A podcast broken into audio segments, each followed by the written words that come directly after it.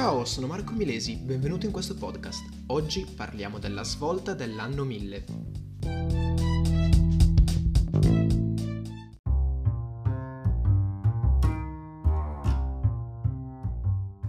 Quando si parla dell'anno 1000 si parla dello spartiacque tra l'alto e il basso medioevo.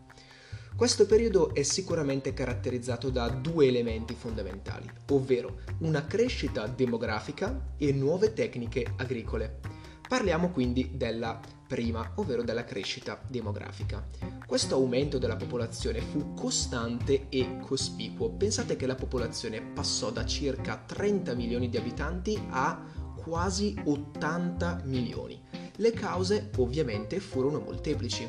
Ad esempio, il cambiamento delle condizioni climatiche, la cessazione degli attacchi e delle invasioni esterne, l'introduzione di nuove tecniche agricole che resero più produttive le terre e misero a disposizione della popolazione una maggiore quantità di, rifo- di risorse alimentari.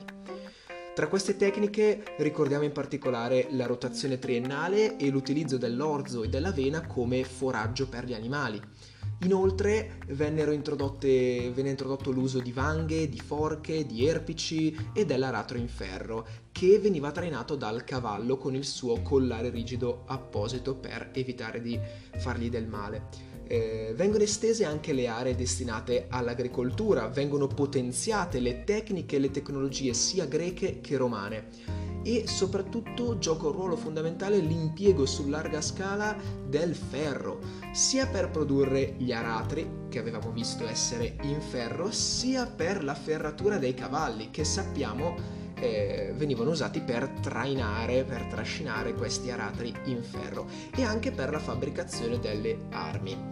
Eh, l'impiego del ferro garantiva delle armi, degli strumenti, degli arnesi in generale di maggiore qualità. Andando avanti con le cause dell'incremento demografico, sicuramente abbiamo eh, lo sfruttamento a pieno proprio delle potenzialità del mulino idraulico che veniva usato per la follatura dei tessuti, quindi la, la prestazione, la, le fasi finali insomma della, della formazione di un tessuto, la produzione di carta e la spremitura delle olive. Il mulino a vento invece venne introdotto più tardi grazie agli arabi e eh, siccome abbiamo parlato di tessuti abbiamo un, un'espansione notevole del settore tessile. Ci furono anche delle trasformazioni sotto un punto di vista dell'assetto fondiario.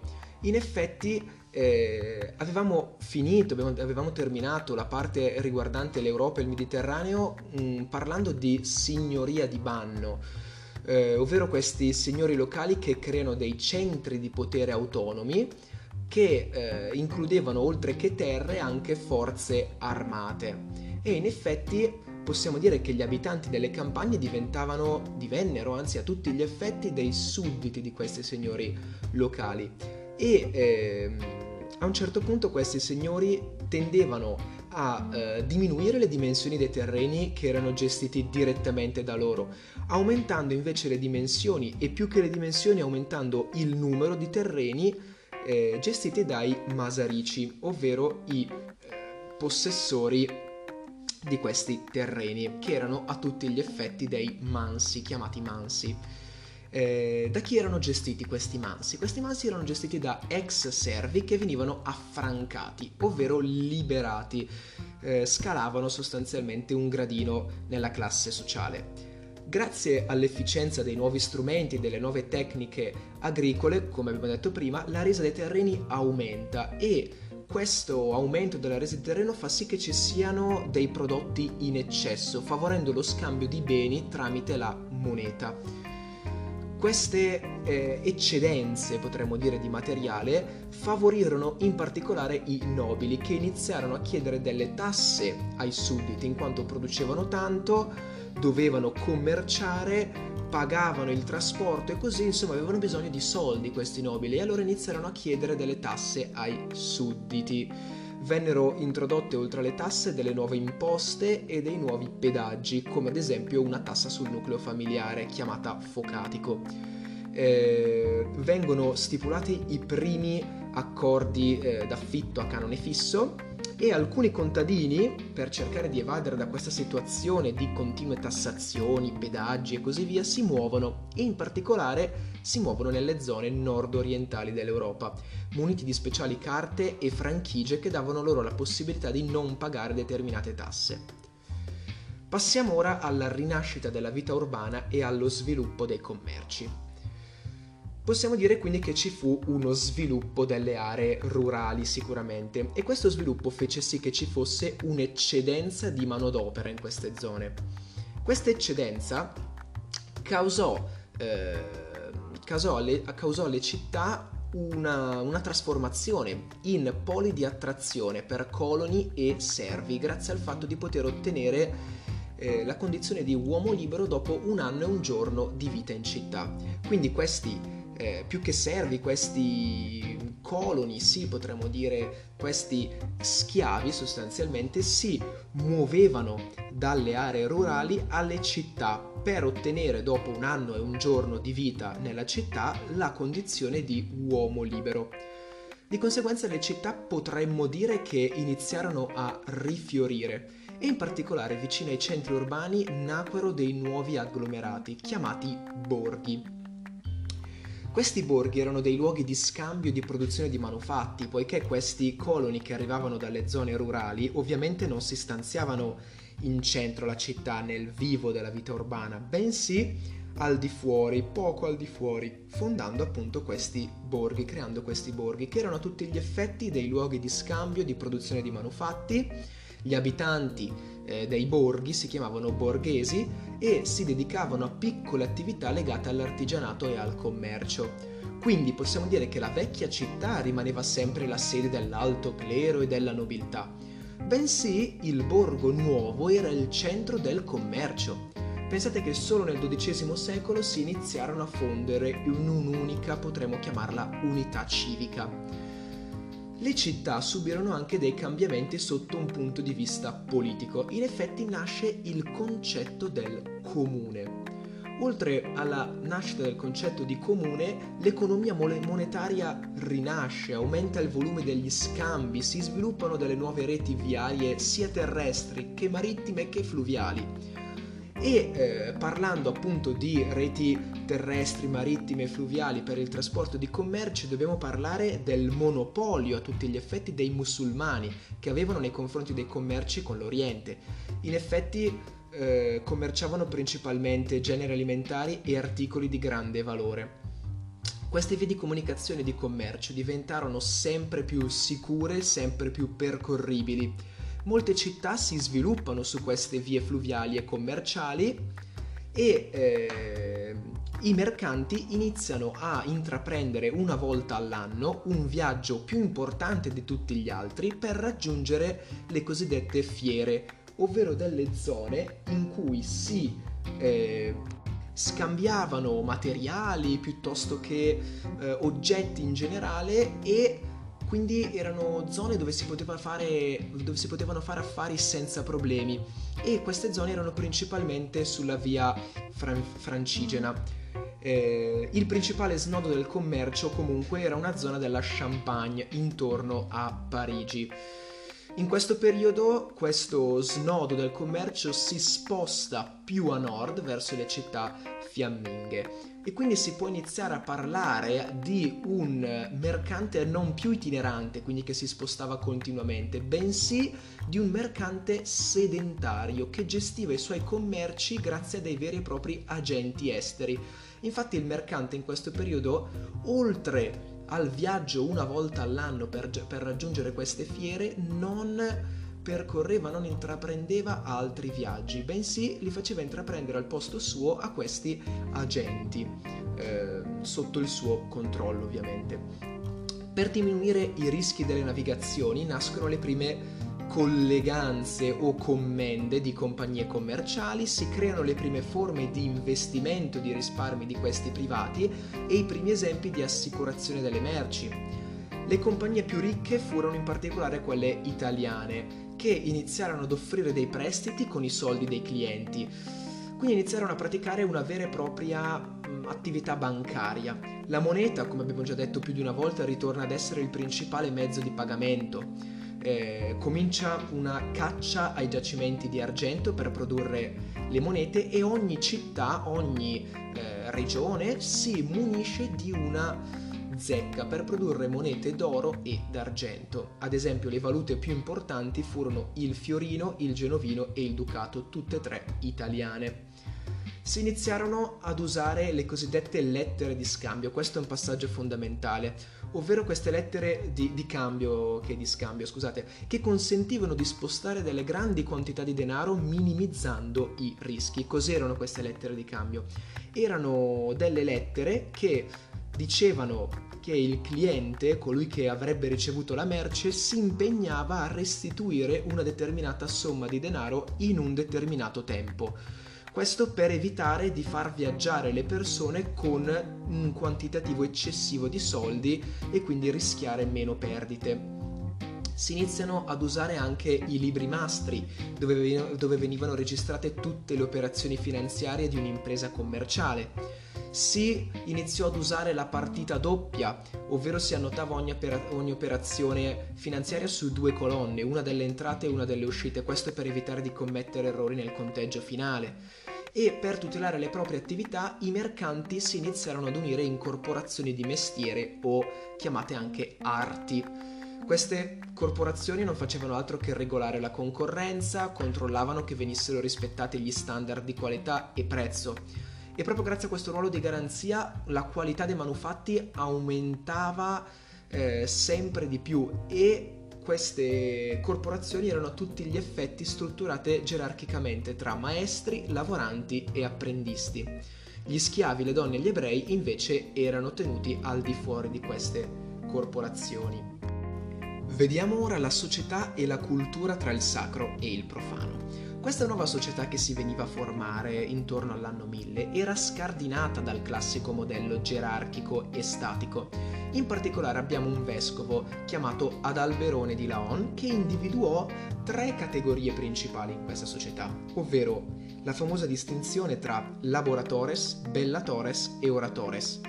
I bellatores erano quelli che eh, bellatores da bellum in latino guerra, quindi coloro che combattevano, i laboratores invece erano quelli che lavoravano da labor e oratores da ora, ovvero pregare, coloro che pregavano.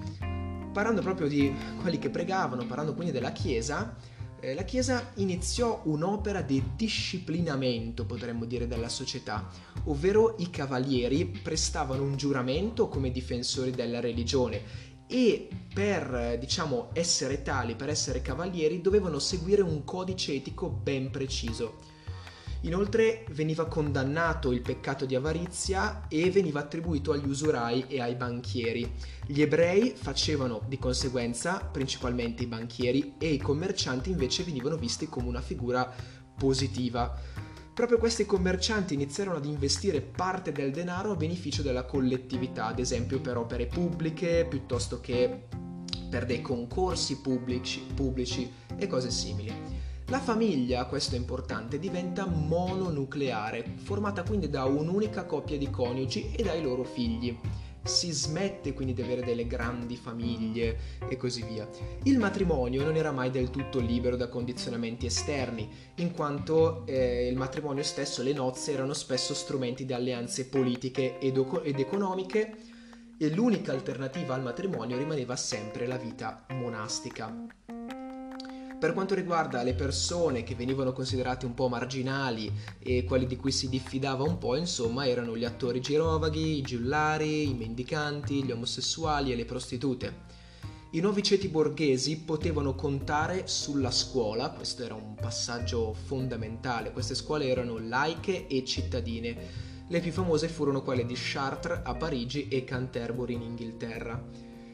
In queste scuole si studiavano le arti liberali del trivio e del quadrivio e inoltre si studiava anche il diritto. Parlando dei contatti con il mondo degli arabi abbiamo sicuramente questi mercanti che furono i precursori di un'apertura culturale Dall'Oriente che cosa giungeva? Beh, eh, giungeva in, un, in, in, Occidente, giungevano alcune delle tecniche per l'agricoltura e l'irrigazione più importanti. I musulmani portarono anche beneficio per la scienza, si scoprirono molti testi dell'antichità grazie a loro e in particolare la lettura dei cosiddetti libri naturali di Aristotele eh, fu molto importante e fu resa possibile grazie al lavoro del matematico e filosofo arabo Averroè proprio questi arabi introdussero la matematica, le cifre arabe e lo zero, ovvero eh, si parla del fondatore dell'algebra moderna, che è proprio un matematico musulmano che creò il sistema numerico posizionale basato sulle nove cifre più lo zero. Vennero introdotte sempre di più le cifre arabe al posto di quelle romane che rendevano i conti più semplici e più veloci e fu importante basta parariarvi quello italiano, il, lo, lo, studioso pisano eh, Leonardo Fibonacci, che grazie alle sue origini arabe contribuì notevolmente all'espansione dei numeri arabi. Eh, le università sicuramente non venivano tralasciate, in quanto nelle università gli studenti avevano piena autonomia di scelta di materie e programmi di studio. Le principali facoltà erano quattro, ovvero le arti, la medicina, il diritto e la teologia non abbiamo tralasciato la Chiesa? Beh sì, un po'. In effetti la Chiesa potremmo dire che eh, inizia ad avere un nuovo atteggiamento, quindi eh, il sistema di insegnamento universitario era volto al ritrovamento delle cause razionali delle cose tramite una visione laica del mondo. Che cosa vuol dire questa? È un po' una frase fatta. In effetti eh, le università, nelle università non si studiava sempre, potremmo dire, in chiave religiosa, bensì si cercava di trovare la verità razionale, quindi basata sul ragionamento co- delle cose, non basata sulla Chiesa. Ed è per questo che si parla di una visione laica del mondo. Di conseguenza la Chiesa finisce per dare dei privilegi in fatto di pensiero ed espressione agli studenti e ai docenti per evitare di entrare in contrasto con loro. Finiamo questo argomento parlando della percezione dello spazio e del tempo. Infatti si percepiva la Terra come al centro del cosmo e eh,